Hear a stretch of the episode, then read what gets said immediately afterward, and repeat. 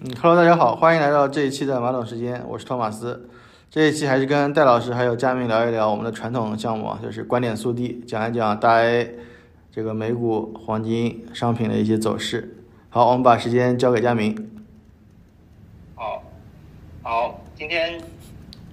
是七月十七号，然后今天早上出了一个数号季度的经济数据，然后数据不及预期，所以是也带带崩了大 A。呃，啊二二季度总量 GDP 同比增长六点三，低于市场预期的七点三。哎，那我记得好像还看到一个五点五的数字是吧？五点五是上半年的，上半年的增长五点五。啊，那这个数字也是低于预期是吧？因为 Q 二如果低于预期的话，就整体都不太行。对，主要主要还是 Q 二 Q 二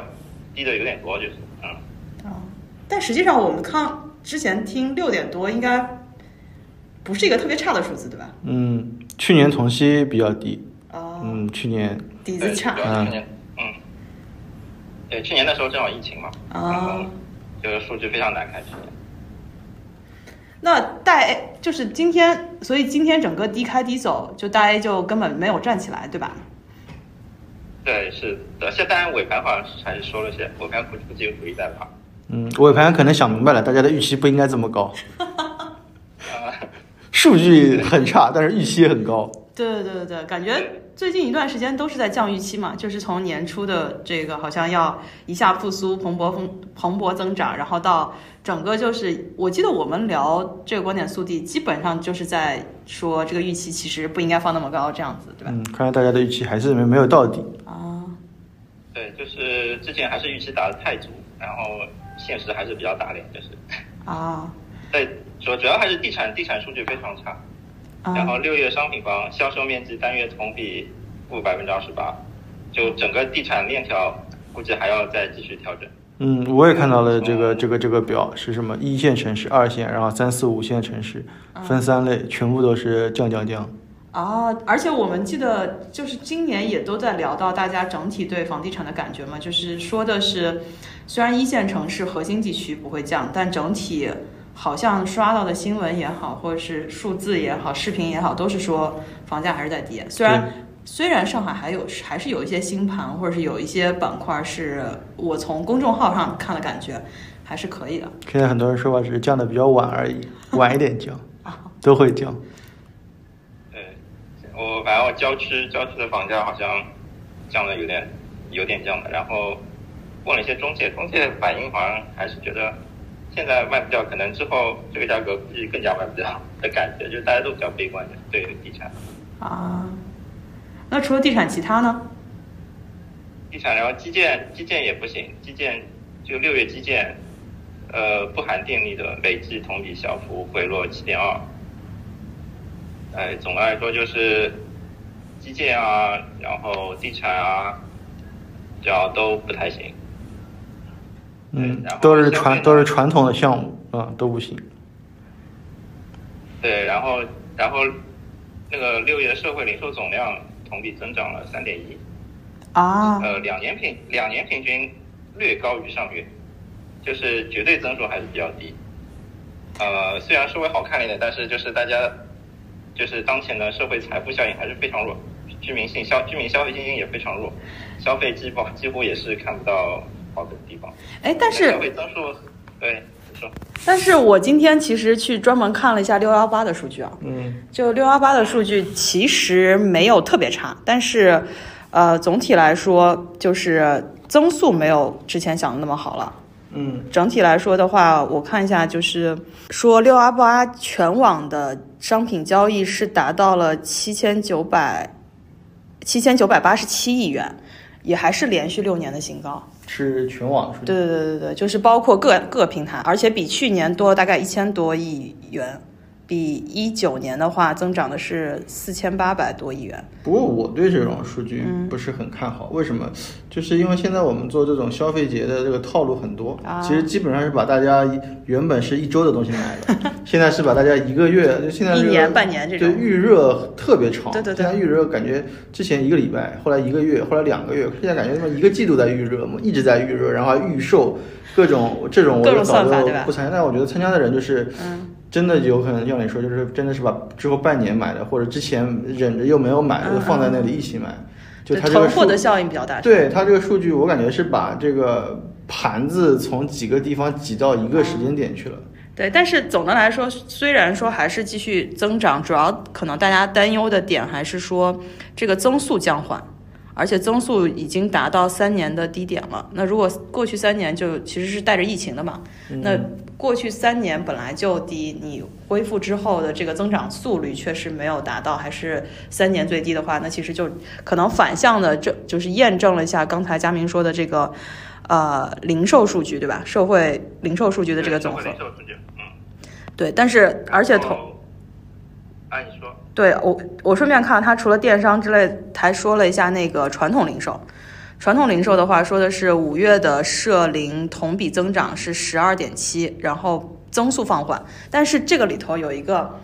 你们知道吗？在消费品里头有一有一个板块特别热，能嗯猜测一下？消费品嗯板块，啊就是你买的各类商品里头，因为它基本上会去看什么，呃，美妆护肤，然嗯后就是家居、洗护，对吧？还有粮油这些，这些就是一般消费品。嗯但是有一个品类，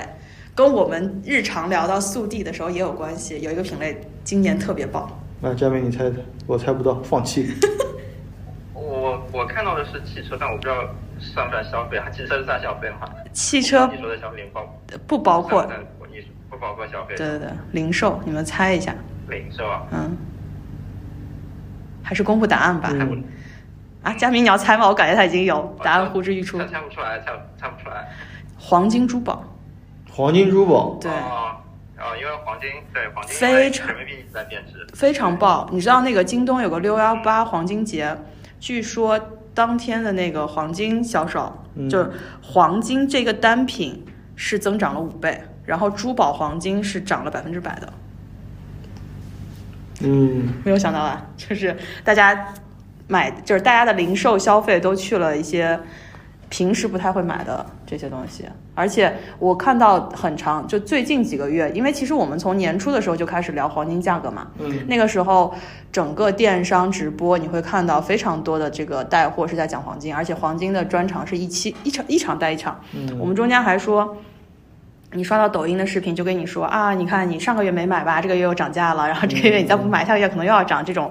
特别多。另外，我也会看到说什么中国人的那个基因觉醒是什么，二十岁之后或者三十岁之后开始什么都不买了，就买金子，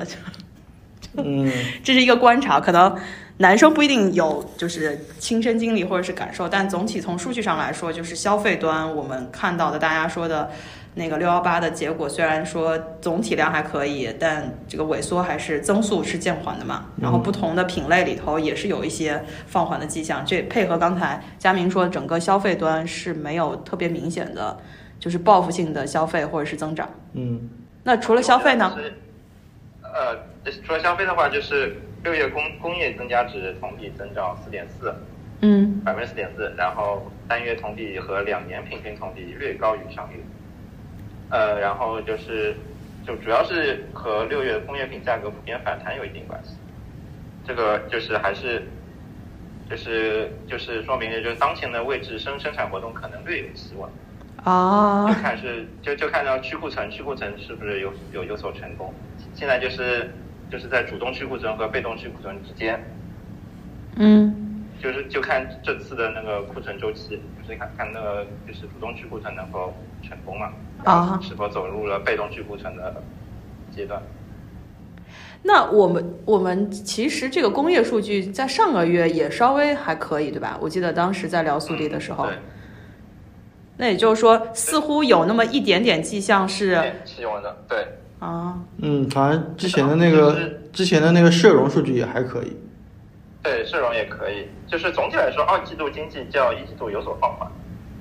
然后六，但是同时六月经济六月份的经济环比下滑速度有收敛迹象。啊，就是已经没有那么差了，就就有一种快要到底的感觉，是吧？对对对，就是库存周期应该还在往下走，就是应该还在在主动去库存还在走，但是库存可能要见底了，就是就是现现在就是要观察后续那个需求需求方需求能不能就是企稳，啊就是呃然后然后就是原材料库存是否见底，然后这这个这个就是那个进入被动去库存阶段的一个重要特征。就在等拐点了。对对，就看那个就是库存能不能见底，然后价格能不能寻底，然后看能不能进入被动去库存，就是快了，快到黎 明了，就黎明前现在。现在应该是最黑暗的时候，是吧？对。那然后嗯然后就说说那个 CPI 数据和社融数据。啊嗯有 C CPI 的数据还是比较悲观的，因为 CPI 的那个年增率是百分之零，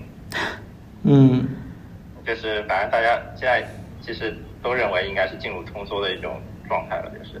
啊对，但 C C P I 主要主要的原因还是那个耐用品回落拖累，就是就是食食品食食品价格就是降幅嘛。嗯然后另外一个就是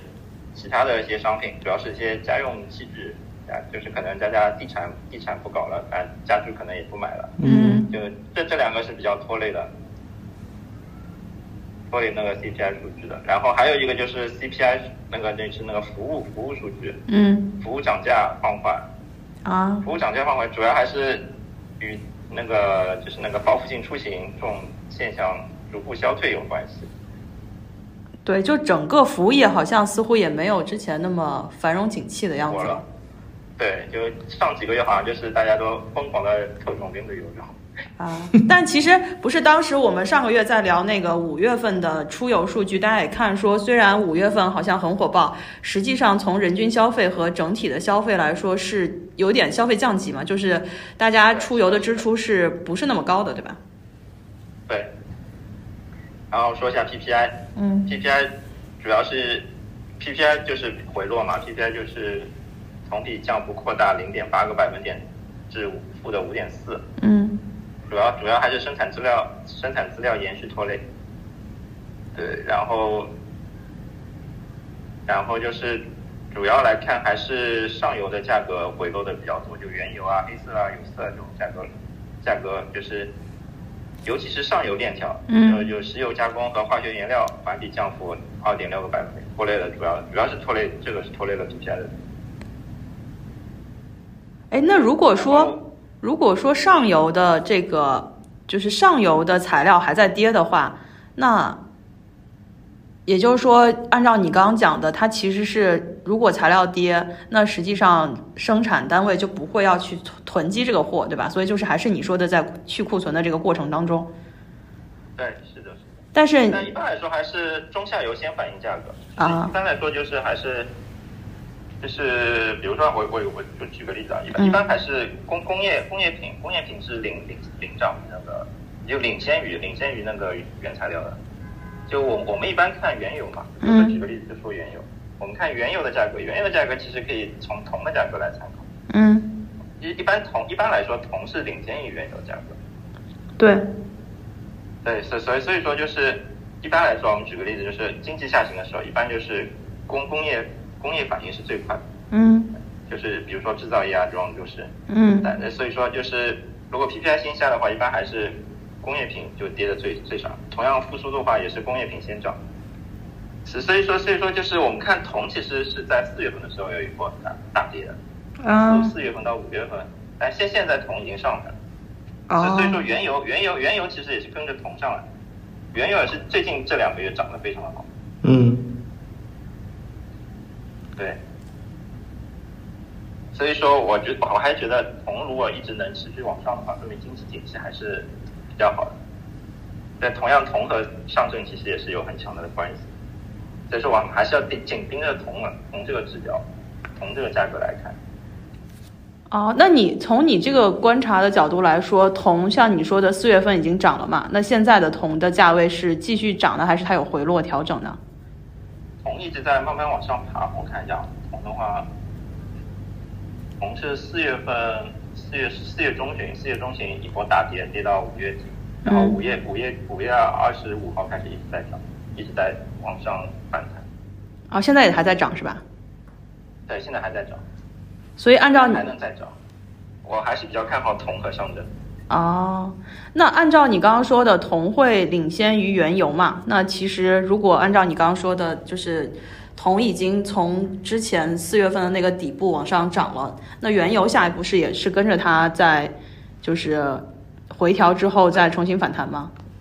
对，呃原油是六月初开始涨，所以所以说我是就是现在三季度是非常看好，就是原油、原油和上证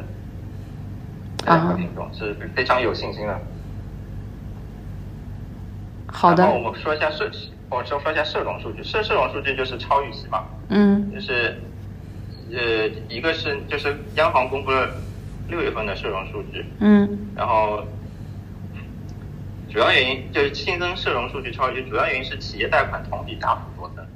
哦，就是企业贷款非常增，增幅非常多这次。那就是然后说，那就是按照我们之前说的，就是那个投资或者是消费，对于刚才房地产的一些数据来说，实际上消费端并没有起来，但是从你说的工业数据以及社融里头的企业投资，那就相当于另外一个部分。就是所谓的私人部门里头的企业投资是增加的，那这部分其实是有利于经济复苏和经济增长的，对吧？对，就是和就是上个月嘛，上个月其实我们也说到，啊上个月数据非常差嘛，就三家嘛就全部倒了。但嗯是但是它的那个企业贷款是看好的，就是同同比是增加的。哦然后六月的话是企业贷款同比大幅增增加，嗯，就就说明说明就是大家还是信心有点起来了，哦，企业的信心。然后票据融资的票据融资，然后还有中长期贷款也是、就是增增幅比较大，就说明实体需求实体融资需求稳增长政策的助力出现了明显修复。就信贷结构还是以信贷结构有改善，然后居民的短期贷款也增加了，然后居民的中长期贷款，呃，中长期贷款稍微少一点，就短居民的短期贷款增加比较多，嗯就是可能是由于那个我们国家现在是汽车消费政策的影响，可能就是老百姓可能比较倾向于就是置换新车，啊，购买大件儿是吧？对除了房子之外的，对对。然后中长期贷款的话，增幅稍微比较少一点。嗯对。呃，中长中长期贷款哦，正常中长期贷款还是同比少增了，就是同同比还是少了，但少增的幅度大幅收窄。但中长期贷款主要还是房地产，因为地产地产政策地地地产非常不景气。哎，那这个周末就上个周末出的那个房地产的贷款置换的这个，其实是一种对你这说类的，你说周末那小作文吗？哎对对对说那个存量的贷款会降是吧？哎，对对对，这个感觉不一定是真的吧？我感觉大家只都是小作文是吧？大家都在说，但我看今天市场上的反应，银行股没跌嘛，没跌多少，应该这么说。对，相比大盘来说就还好吧，啊，就挺难挺难说的。有很多人都觉得会降，嗯但也有一些人觉得不太可能，啊，因为也有一些原因，就是说，首先是你跟这个银行本来就是签了这么一个合同的，嗯嗯那他没有必要帮你主动调降这个事儿。另外一个呢，就是说，还是到另外一个层层面，就是个人如果去跟银行谈我要调这个贷款的话，这那有几种谈法了。就比如我说我跟银行说我要全额还贷了，嗯你不给哦我降我就还贷，你还要不要我调嘛？嗯那其实是有可能的，因为大家应该现在也经常能收到这种小电话 是吧？就是我是什么什么银行的什么贷款部门，你需然不后需要贷款？对对对，所以其实是有可能的，就是如果你真的能有有能力全额贷还贷的，嗯然后你跟他说我要还，你他他可能会跟你去谈这个这个贷款利率的。哦但是如果不是的话，就是其就是因为周末的小作文其实说的大家自媒体的这个炒作的方向是说，所有存量自自主的 贷款银行都会去让利给，就我感觉这个逻辑上似乎有一有一点奇怪啊、啊，你是说作为一个放贷机构，它没有必要，就它它没有特别大的动力去做这件事情，对，或者说，大家因为大家揣测都因为觉得银行跟政策是一体的嘛，啊就是政策，那他希望干嘛呢？就是说，原来还还房贷的人，嗯他的这个钱还房贷的钱少还了，因为如果真的降的话，可能会确实降不少，对一些房贷呃高的人对，那确实多不少钱。但是你希望他把这个多出来多出来的钱去消费吗？嗯我觉得也不一定吧，就是说，如果说政策的效果真的是说他把那个房贷的部分减免的部分，就是减少的部分去消费，嗯不一定能达到效果。是吧我觉得可能是乐意的，但是这你这不是说我少还了我就去消费，这 个好像没有直接联系啊。但逻辑上其实不就是大家一直在说的财政政策或货币政策，就是你把钱还给呃居民之后，它有可能会流向消费之类的。但从我们近近一段时间、近一年多的这个居民存款情况来看，我感 只觉会继续流入对存款是我吗我感觉不是很这个逻辑不是很成立啊嗯。所以这个周末小作文并没有特别明显的实质性的政策，也没有在今天的盘面上有特别特别与之对应的一个反应，是吧就？再看看吧，说不定之后还有接着的这个小小啊小小作文。好，嘉宾你继续。 对，就大 A 的话就差不多这些，但是我们从我们从技术分析角度来分析啊，就是就是沪沪深三百现在有一些突破的迹象，沪深三百有个什么上呃下降三角形吧，下降三角形突破可能很有可能，然后就是然后现在期股指期权股指期权的隐含波动率非常低，又又回到了阶段性的底部，就说明大盘可能要变盘了。但我比较倾向于是向上突破的那种变盘，它也向下没有太大的空间了吧？ 向下可能性有，但我感觉几率比较低。啊，嗯，而且是它是一个下标骑行，下标骑行应该还是往上突破的概率更更更高一些。嗯，但我看三百，其实在上周五的时候是有一个放量的这个阳线的，如果我没有记错的话，因为我现在的持仓里头三百还是一个挺相对比较那个多权重的一个一个标的。我我我我是觉得三，我是挺看好三百的，现在是啊，嘉明已经很久没有看好三百了，因为我记得我年初跟他的对话，他就是看好五百一千冲啊，然后现在怎么已经转变成了三百了？呃，我我我我我一般就是我一般做多股指的话，一般还是做多一千五，就是五百美金，因为它有贴水。三百啊的话，一般深深水概率会多一些，就是贴它贴水很少，所以说我一般一般就是防守的时候做空的时候是做做空，主要是做空三百，然后做多一般是选一千和五百会更多一些。好的，但是你最近观察到三百有这种反转的迹象是吧？对，而且隐含波动率期权的隐含波动率非常的低，随时有可能变盘。好的，那你继续。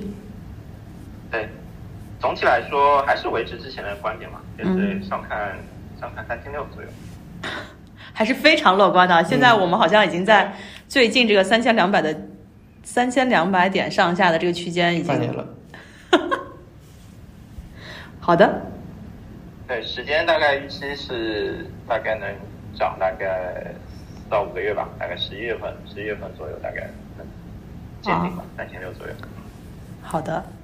但是基本上这个以现在这个节奏，因为最近我感觉，包括从我们最近几个月的这个观察以及自己持仓的感受，就就是大盘还是在震荡中，但是这个振幅的区间好像是有一点高也高不上去，然后低反正也就是有一些很明显的支撑位在那里。我已经麻了，我其实现在都不怎么看了，就觉得没什么好看， 就挺无聊的。对对，大盘有一丝丝的就没意思，就是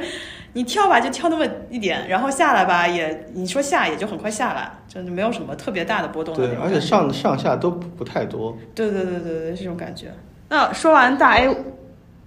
对，所所以就是隐含波动率低嘛，哦所以就马上就要变盘了。对，哦，就在蓄能是吧？对，就是随时都有可能突破。嗯，好的。那我们说完大 A，再说说那个让我们一直打脸，从年初打到了现在的美股吗？美股实在是太优秀了， 就赢麻了是吧？赢麻了，赢麻了。对，啊我我觉得，我觉得还是主要是这次今年嘛，二零二三年中国和美国在经济大战这波经济大战、财富大战中，中国输的比较惨，美国赢了赢麻了嘛。啊我觉得这应该是反映在了美美股上。然后从宏观的数据来看，呃，CPI 和 PPI 虽然有下降，但是下降的不多，就是嗯还是在市场的预期中，就是预期就是预期是软着陆和不着陆。啊现在市市场一般就是考虑这两个，在博弈这两个之间的博弈。嗯，然后就是原来说的前前几个月说的那些什么硬着陆这种，已经不说了，市场已经 没有人敢再说美国要要做空美股是吧？已经不认为会硬着陆了。嗯，然后从劳动市场来看，劳动市场有劳动市场有个指标，嗯。它就是有个职位空缺，职位空缺除以那个失业人口这个指标。嗯这个指标呢是美联储在去年几次演讲中提到的最关心的一个指标，嗯就是这个指标现在是目前目前这个指标是用来衡量就是劳动力市场，美国劳动力市场。嗯然后现在现在现在现在是一点六，嗯但美联储觉得呢要回到一一到一点一之间的区间是比较合理的。啊。嗯哎，但这个其实跟我们之前聊的那个整个全球市场从美国开始的这个裁员是挺不一样的。嗯就如果按照它这个比例是一点六的话，意味着空缺的职位是多于需要找工作的人嘛？说明他裁了之后的这个 open 也很多，可能只是缩减缩减成本，啊把一些这个贵的人砍掉，啊招一些便宜的人进就去。调整了一下就是工种的结构，所以有可能是把高薪的不产出的给砍掉了。对，而不是说，呃，把这个人砍掉，然后把招聘停掉，啊然后来缩减成本。现在看来好像不是这种情况。可能是一轮新的优化吧，就也有可能是这个就业市场它的结构不太一样，需要的可能更多的就是我们说的无法被 AI 代替的蓝领工人之类的。嗯对，尤其是服务业这块，也服务业的需求非常的旺盛，然啊，后就是就服务业这块需要大量的劳动力嘛，然后供需不匹配，然后导致企业也不敢裁员，只能加加工资留住员工，然后员工一直有工作，然后有钱就有购买力，然后消费就好，然后哦就买买买。哇，那是不是表示我们现在就是如果移民去美国，可以考虑的就是去做服务业？以前不是奔着什么码农去的，现在可以考虑什么什么美甲呀，然后什么呃家里修修电器的这些这些工种对哦是吧？对，啊，是的，是的。需要需要蓝翔培训一下中。国。现在中美就是两边景象完全不一样。哦，是啊，就嗯中国还是、我觉得裁员这波还是挺影响大家整体的，就是经济经济气氛的吧。嗯，那其他呢？对，然后，然后的话就是看一下它的 CPI 嘛，就是七月十二号出出台的出来的一个 CPI 数据。嗯 CPI 的话是呃月增有反弹，但是整体来说还是下降了。啊，那就是加息有效是吧？对，就是那那天黄金大涨嘛，就还是低于，但是它通胀是低于预期的。嗯对，呃，主要还是二手车、二手车和航空机票的价格下跌。嗯嗯，所以说，所以说，所以说就是这次 CPI 通胀全面回落嘛，然后嗯基本上就是、就是反正就是美国的经济非常好，就反正美股就这么涨上去了，可能还要继续再涨。但是怎么说呢，就是就是从另外一个角度，就是从一个实体经济实实质利率来说，嗯呃，现在就是实体经济的实质利率现在是二点一，嗯你要是经实体经济的实质利率等于联邦的基金有效利率减那个 CPI 的年增率嘛？嗯现在现在就是五点零八减二点九七，二点现在二点幺幺，二点幺这个水平，它的实体经济实质利率一直在往上涨，所以说它这个水平已经涨到了零七年九月份的位置，然后零七年九月份大家懂的，零八年零八年不是那个啊嗯如果参照这个指标来参照的话，可能就是还是要当心一点，美股可能可能还是陌生的。我一直把认为是美股这波还是陌生的。嗯，就是这个段很 长。对对，很长，就是去年说到现在了，好像一直在陌陌生的。嗯。对，现在已经七月了。不过我觉得也很正常。啊像那个大空头，我们是刚刚说到零八年嘛，对吧嗯？MacBerry 大空头，别人零五年就开始搞了，是吧？ 三年对，这所以我觉得这个事儿，这十点这个事儿，啊，真的是很难说，对吧？对，就是择时是一个感觉在各家都遇到困难的地对，方。虽然你知道这个事儿肯定有要发问生题，但它什么时候发生，真的是不好说。嗯然后说一下黄金嘛，好的黄金的话，黄金的话现在按照那个大摩的公式啊，大摩的公式的话，现在是美国十年期 TIPS 是一点五二，就今天看一下一点五二，但上周上周还比较高，上周是一点七五。嗯然后现现在就是，如果按照七月这这今天的一点五二的数，一点五二的那个套进去的话，那个公式套进去的话，黄金的合理价格还是在一八三零附近。嗯嗯，那现在还是高了，现在现在是一九还多。是还是有点高哦，一九五嗯四。对，主要还是认为我们现在还是认为就是可能还有两次加息，啊，七月份一次，九月份一次，各二十五个 BP。现在是大家是这么认为的，嗯但是现在七月份大家的预期好像市场的预期还是有，就是有点倾向于负加息啊。就是我现在就看现在就是金市场的数据，它那个七月的加息的预期值还是五点二五，哦，七月那个利率还是五点二五，就是它的现在预期是不加息的，但是我觉得应该还是可能会加二十五个 BP。对，就是还是倾向于会加息，因为那个经济实在太好，我觉得它的通胀还是下不来，可能还还还还需要一段时间。但是不是你前面你前面其实已经说了 CPI 是全面回落的，对啊？但你觉得它还是回落的不及不及联储的预期是吧？因为我看市场上也有一种说法是说，这个通胀可能会再上去，啊，反弹是吧？对，所以它对到底要不要加也是个选择嘛，然后不加可能什么过两个月又上去了，有一种玄学的感且觉。它又要再加，就是我觉得这个，呃，这我觉得美联储干这活儿也有这个科学与艺术之间的这个平衡。对对，是的，是的，嗯，就感觉一直在其实它啊对，其实它六月份的 CPI 月增率是反弹的，啊呃，它而且是整个从加息开始到现在是第一次反弹，所以说我觉得，我觉得七月份还是可能会加息，就以防就是防止它的通胀反弹。这个其实就是艺术大师，就是既不把经济弄下去，又把通胀打下去，是吧？就是，高手中的高手。对，就他就是高手中的高手。嗯，那黄金的话，还是按照我们聊的，其实还是从你的角度觉得金价还是有一些一些下行的空间的，对吧？对，就相比于原油，相比原油，我觉得原油肯定更好。啊，来说说你原油啊，一方面啊，一方面就是一方面是原原油最近就是沙特一直在，沙特不是说还要可能还要继续减产吗？嗯，最近见，特别是今天，今天又出了很多传言，然后路透社也出了一个传言，说什么沙特要什么一直延续加减产，减产到二零二四，然后后来又澄清，这个这个是假消息，嗯，到处都是小作文。 小作文，强行小作文。然后从技术技术分析来看啊，就是在它那个布伦特布伦特和 WTI 上周的话是突破的，上周是突破了七十四、七十五左右吧，七十五的颈线嘛。就是从技术技术层面上看，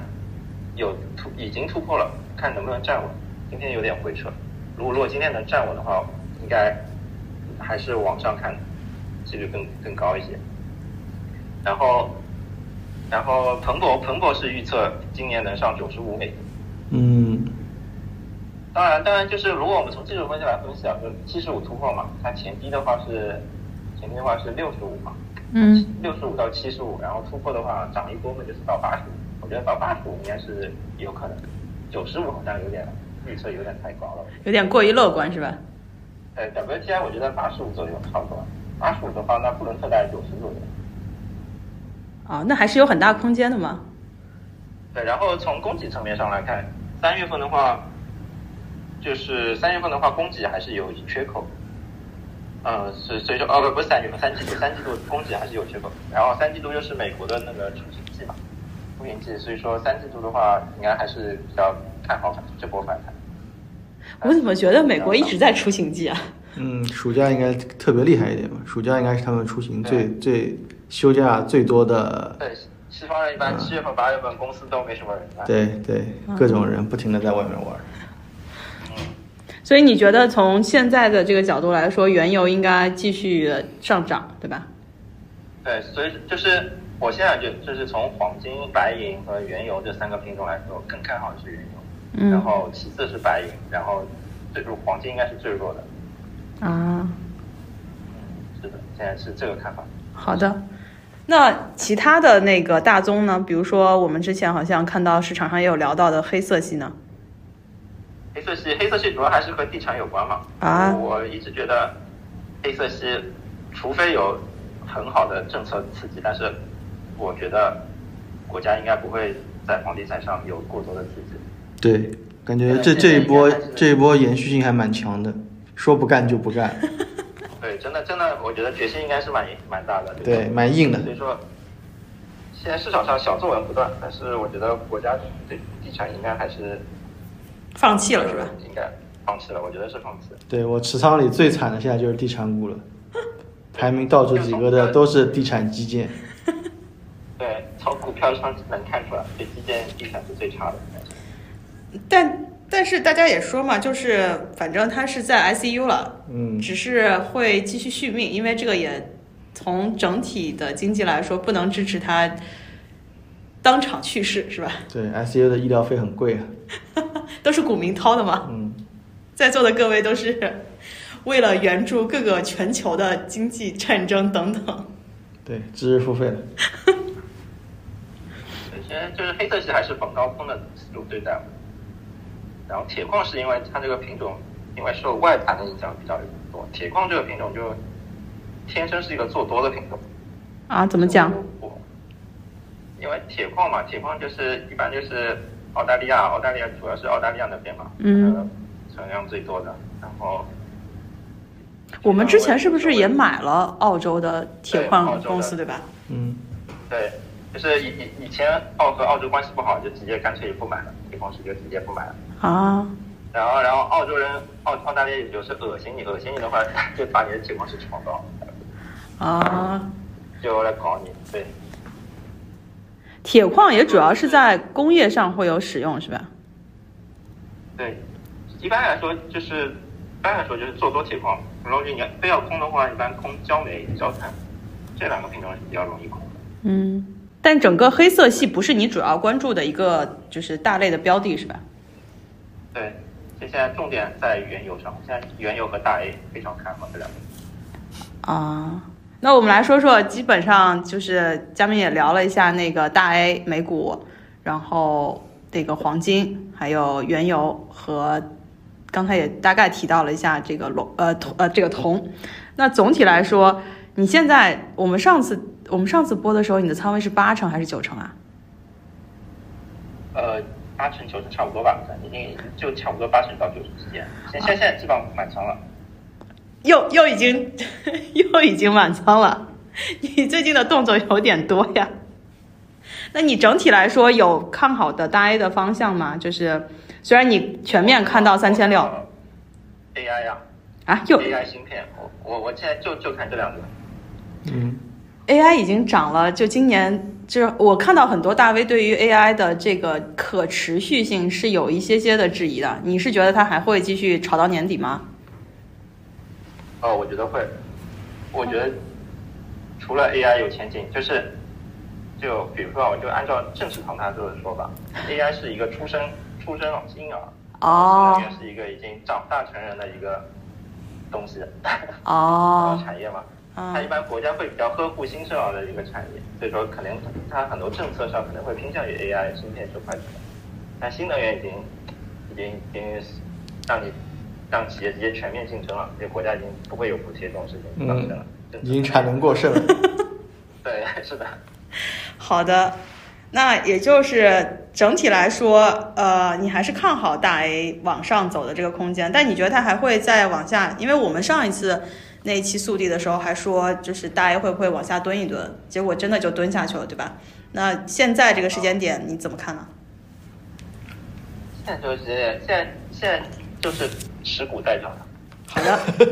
做做非常非常非常的跟他的行为一致，就是我已经满仓了，我现在也不准备再怎么干了，就等着你奔上三千六百点，是吧？嗯，对，是的，是的，是的。啊，那托马斯从上个月到这个月有什么操作吗？上个月就从我们上次观点速递到现在，要最近好像还赚了一点啊，就是上次梳理到这次梳理之间。嗯然后我我其实没什么操作，我就几个小操作，嗯就是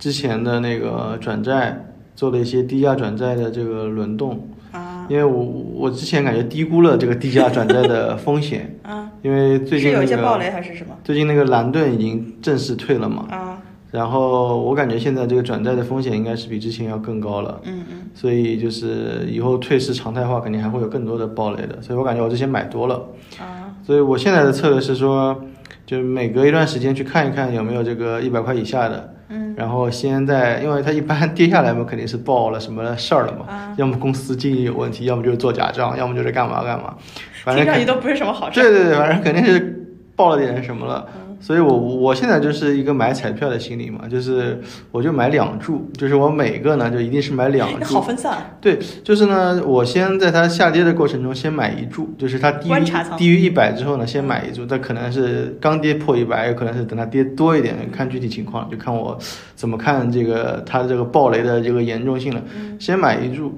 然后呢，它肯定会大部分呢，也不是大部分，有一部分肯定会接着下跌的。啊在它下跌过程中再买一注，就两注到顶了，不能再买 了，因为再买你就说不好了，真的有可能是会这个血本无啊归的。所以呢，在这个基础上呢，去摊大饼，然后呢，就多买几注这个低价的转债。所以我这个就是我现在的一个基本的转债策略对基本的策略就是买彩票。嗯，那买还入场 票，对，然后呢，就是另外一个呢，就是我的这个波段的仓位。就没有一直没有播出去，最近播就占据的波动太小了。 对，最近最近那个幅度不值得你动作，对吧？对，这就是反正就是上下起伏吧。然后最近买了一买了一买了一份红利，啊，也没什么别的，我感觉买着就放着吧。其实我本来是想买那个恒科的，没对买到，上周涨得太猛了，我就不买了。一下拨上去了，对对，播上去了，我我就不买，等它播下来我再买吧。啊，然后哦还有就哎是，说到说到说到恒科，我觉得也是比较看好的这个东西。你啊买了吗？你别光看好，